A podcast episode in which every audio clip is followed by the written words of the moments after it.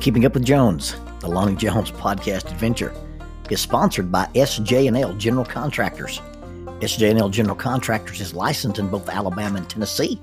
This family-owned business provides mass grading, storm drainage, sewer and concrete improvement, asphalt paving, erosion control, demolition, and heavy hauling.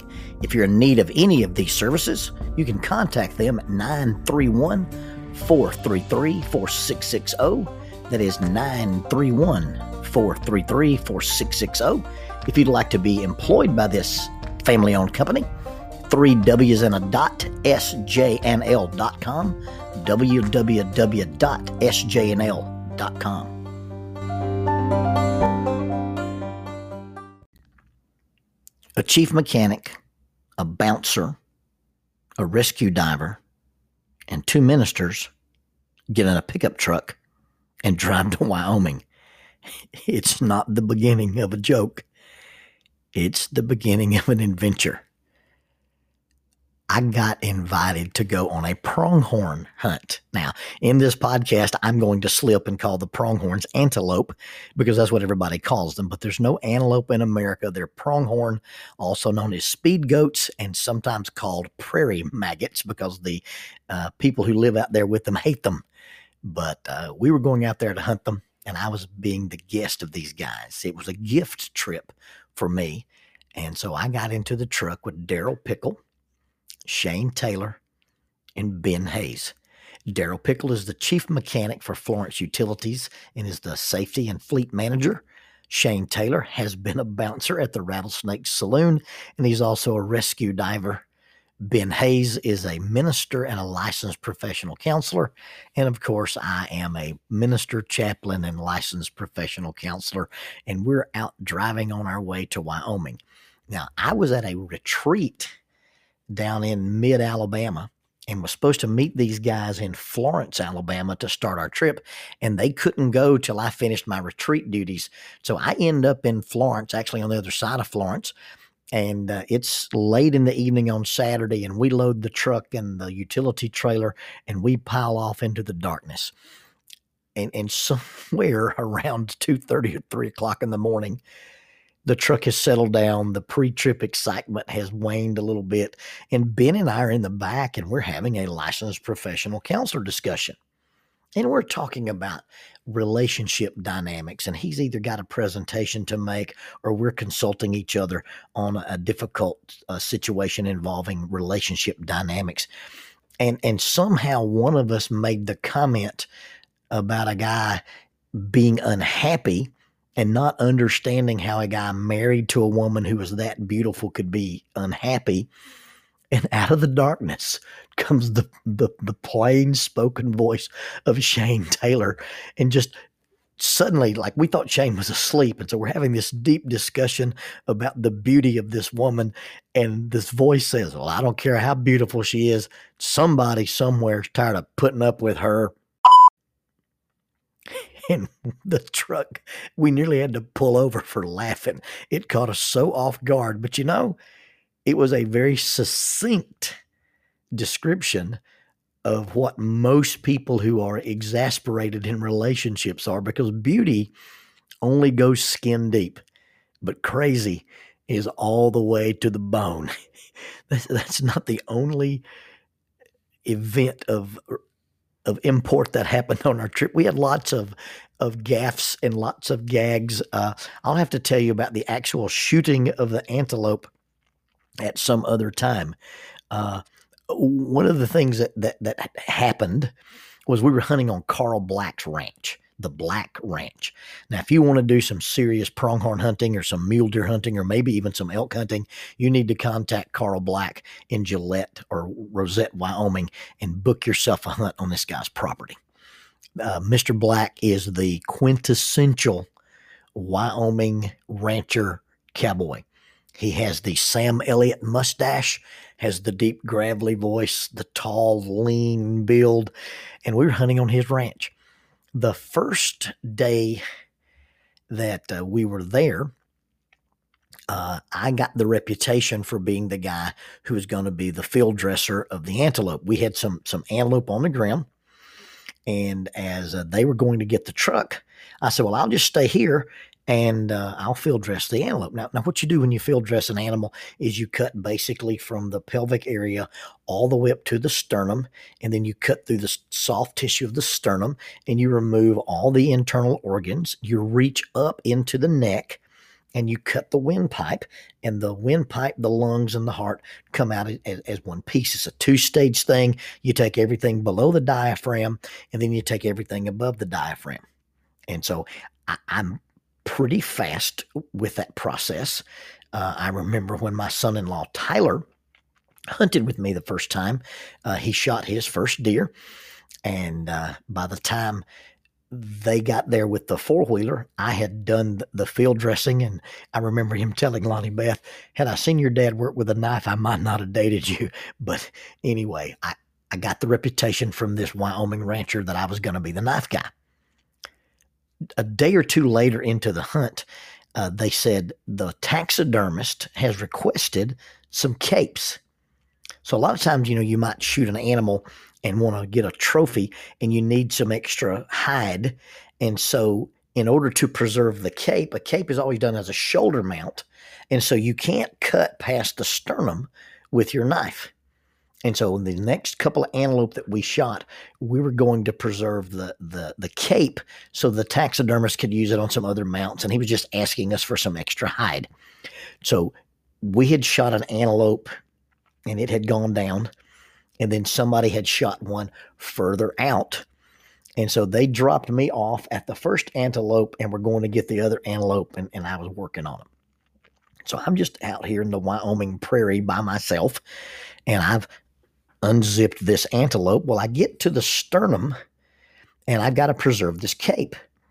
Now, most of the time, if you're preserving the cape, you just put both hands inside the chest cavity and you kind of feel around and you find the top of the esophagus, and then you bring your knife up and you're basically cutting this blindly, and you cut it and bring it out. Well, antelope or pronghorns are small little animals, and I've got thick little stubby hands, and I just really didn't have room to get both my hands in there and do this.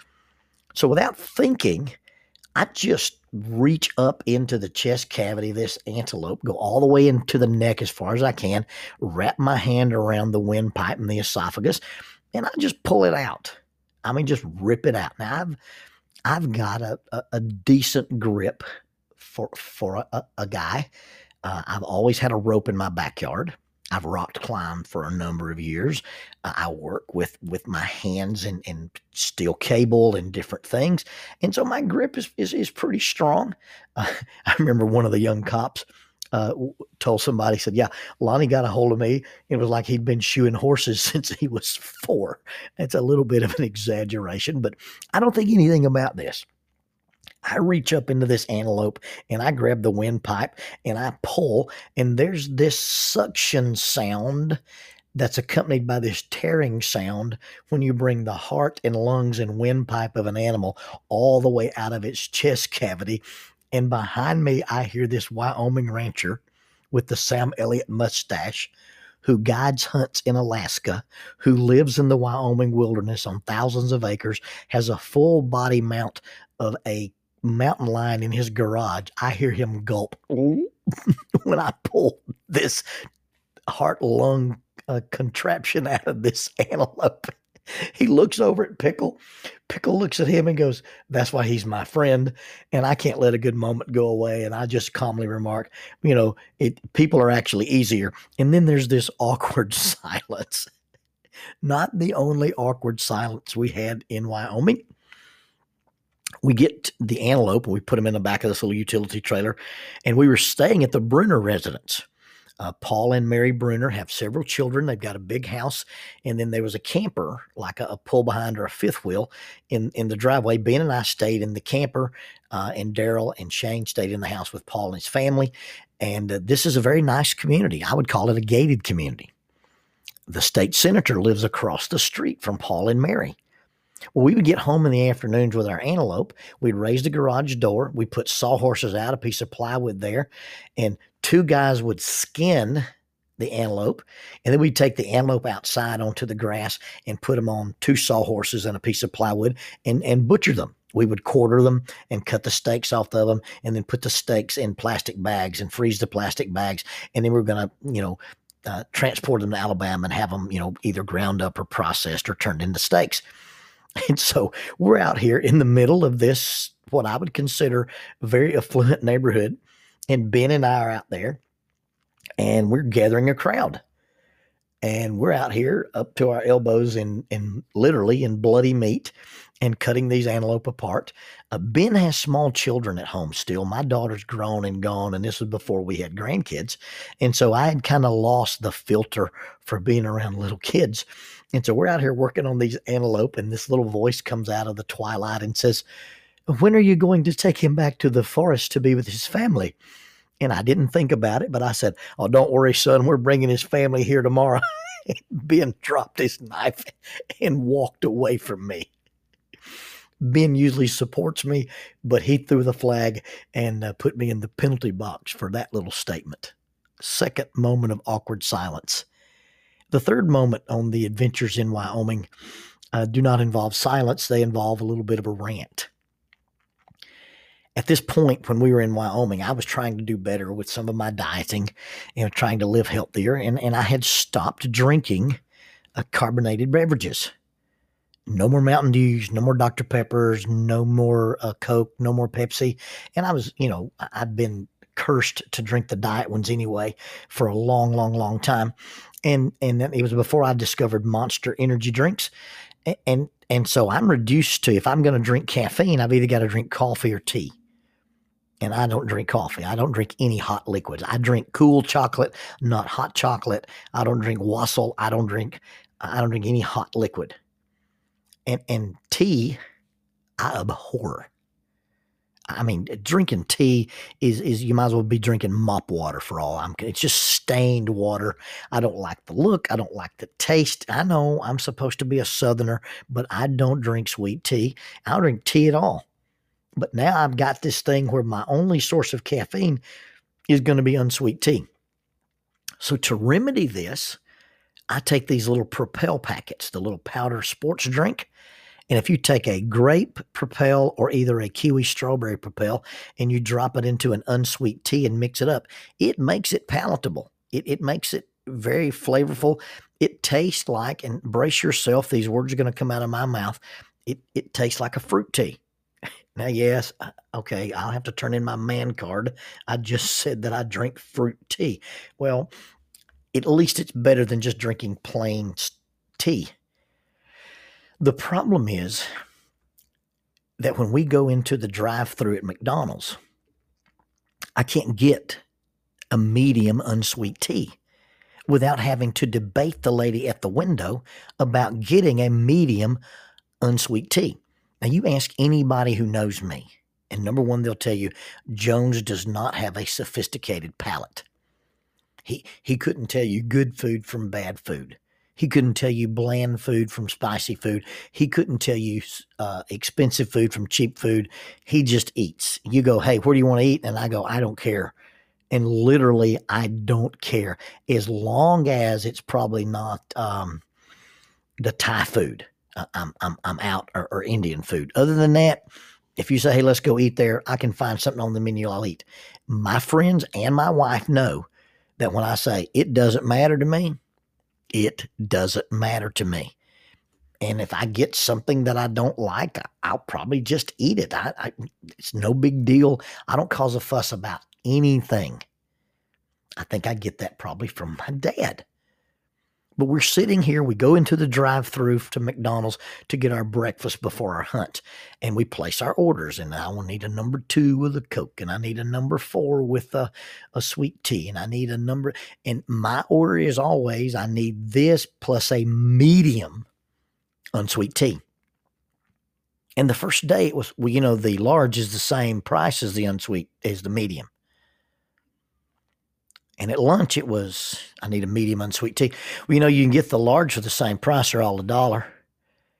And the third time we went to McDonald's, it was, and I'd like a medium unsweet tea. Well, the large is the same price. And the next restaurant we went to and the next cafe we went to, if you ordered an unsweet tea in a medium cup, somebody was trying to give you a large cup. And finally, on the third day, I broke. It mattered to me that I was having to debate the lady whose employable skill set is, would you like fries with that, about what size tea a grown man wanted. Because I know what size tea I want, and I don't have to convince you why I want the size that I want. I just want the size that I want because that's the size that I want. And I don't have to explain to you that if I put my Propel in a small tea, it will overwhelm me with the taste. And if I put my Propel in a large tea, especially those large ones that you give, they look like they're the size you baptize somebody, I can't taste the Propel. I just want a medium unsweet tea, and why can't I have it? I mean, it's not rocket surgery. And yes, I blew my little cork and I had a little fit right there. I meltdown in the truck and I began to get teased about it. The thing that comes to my mind is a thing from Monty Python and the Holy Grail. And I'm not a Monty Python fan. What comes to my mind are the instructions about throwing the holy hand grenade. And I quote from the movie Monty Python and the Holy Grail. First, thou shalt take out the holy pin. Then thou shalt count to three. No more, no less. Three shall be the number thou shalt count. And the number of the counting shall be three. Four thou shalt not count, neither count thou two, excepting that thou then proceed to three. Five is right out. Once the number three, being the third number, be reached, then lobbest thou thy holy hand grenade of Antioch toward thy foe, who, being naughty in thy sight, shall snuff it out. Now, I don't know what's so hard about a medium unsweet. Even a guy writing a comedy sketch says you count to three, and three means three. Three doesn't mean four. Three doesn't mean five. Three doesn't mean you stop at two. How hard is it for a grown man who knows what he wants to say, I'd like a medium unsweet tea, not to have to debate anybody about not expanding it or extrapolating on it or making excuses for it? It's very, very frustrating, or at least it is for me, and please pardon me for having a moment. How complicated is be ye kind one to another, tender-hearted, forgiving one another as God and Christ forgave you. We've got people who write commentary on that. Well, you don't have to forgive somebody unless they repent first, and unless they ask you. I want a medium unsweet tea. How plain is that? Let no corrupt communication proceed out of your mouth, but only what is good for an necessary edification, building somebody up, that it may impart grace to the hearers. Judge not, that you be not judged. Seek first the kingdom of God, and all these things will be added to you. No man can serve two masters. Where your treasure is, your heart will be also. Be anxious for nothing, but in everything with prayer and petition and thanksgiving, let your requests be made known to God.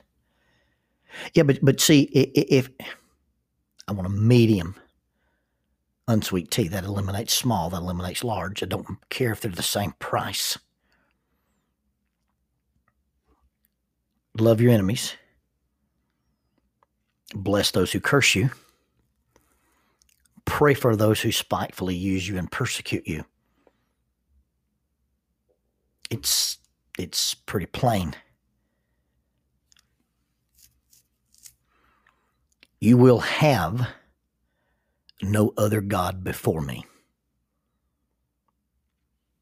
I am the way. I am the truth. I am the life. No one comes to the Father but by me. those things really are as uncomplicated and as simple as I want a medium unsweet tea. See, that eliminates small, that eliminates large. I've told you precisely and exactly what I like to have, and I don't have to explain that. No, I don't want small. I don't want large. I don't care what the price is. I'm sorry. Oh, the Lord's at the drive-thru window?